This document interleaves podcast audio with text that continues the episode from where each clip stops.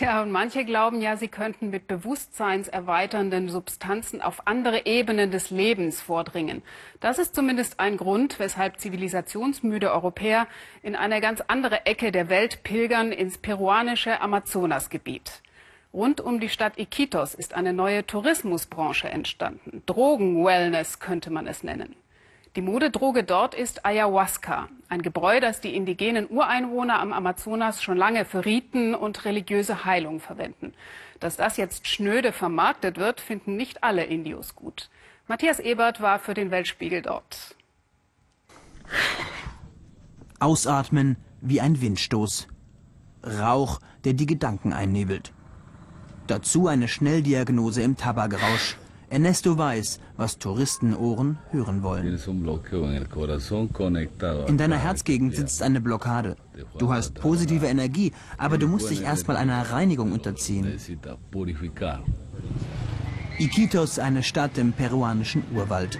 Die Fremden, die hierher kommen und manchmal auch bleiben, wie der US-Amerikaner David, suchen etwas ganz Bestimmtes. Wege zum kleinen und großen Glück oder Mittelchen, die dabei helfen. Das hier ist die Hexengasse. Du bekommst alles, was der Dschungel zu bieten hat. Aphrodisiaka, Heilpflanzen und Unmengen Pusanga, ein Liebestrank. Damit kannst du dein Mädchen verführen.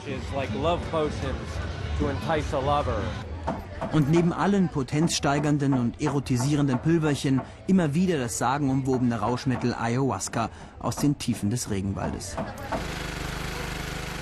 Von Nikitos fahren wir mit Indianern des Kokama-Volkes in den Amazonas-Urwald.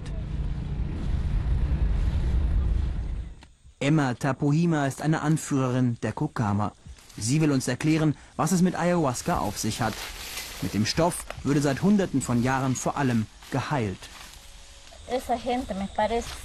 Ausländer bauen große Ayahuasca-Hotels, aber sie kümmern sich nicht wirklich um die Gesundheit ihrer Gäste. Diese Gringos wollen doch einfach nur Geld machen.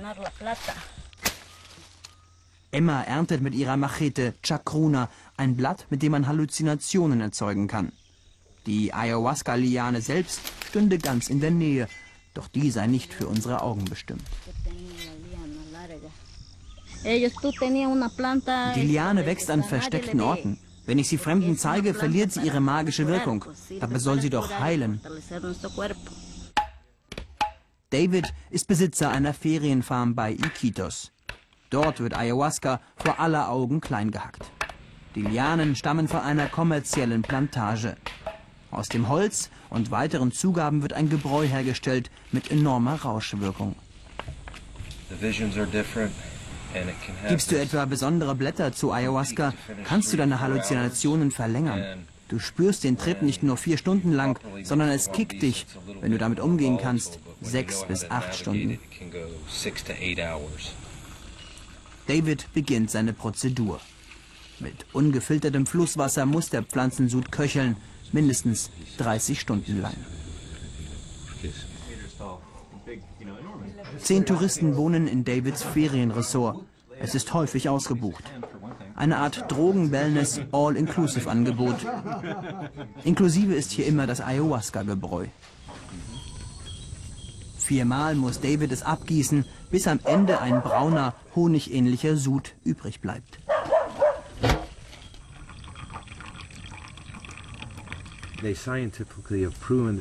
Wissenschaftler sagen, dass bei einem Ayahuasca-Rausch Glückshormone besser im Gehirn aufgenommen und schneller durch das Blut transportiert werden.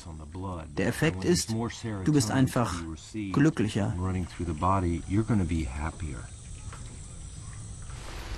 Das Glück aus der Drogenküche befremdlich für die Einheimischen. Befremdlich auch, dass das Geld, das mit der Droge gemacht wird, in fremde Hände wandert. Immer besucht den Dorfschamanen, das Dorf arm, die meisten hier ohne eigenes Einkommen. Aquilino lebt etwas abseits der Gemeinschaft. Bewusst sucht er die Abgeschiedenheit. Er braut Ayahuasca für seine rituellen Heilungen.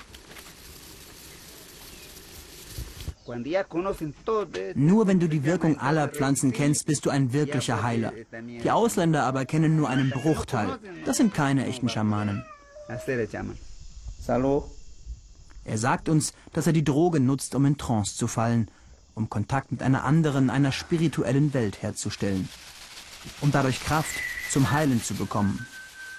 So wie heute. Aquilino behandelt einen Mann, der eine schwere Fußverletzung hat. Er ruft die Geister, die helfen können. Bald wird er wieder gesund sein. Er wird seinen Fuß wieder belasten können.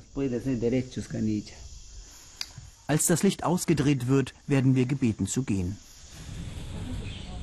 Derweil sind in Davids Farm die Vorbereitungen für seine Zeremonie abgeschlossen. David wird zum dritten Mal in dieser Woche mit seinen Gästen auf Trip gehen. Hochsaison. Mit jedem Mal lerne ich mehr über meine Psyche, über meine Bewusstseinsebenen, über das, was in meinem Innersten verborgen liegt und für das ich mir sonst kaum Zeit nehme. Sit down and have time to connect to yourselves. Alle wollen den braunen Saft trinken, der eigentlich ekelhaft schmeckt. Und nicht wenige zum Erbrechen reizt.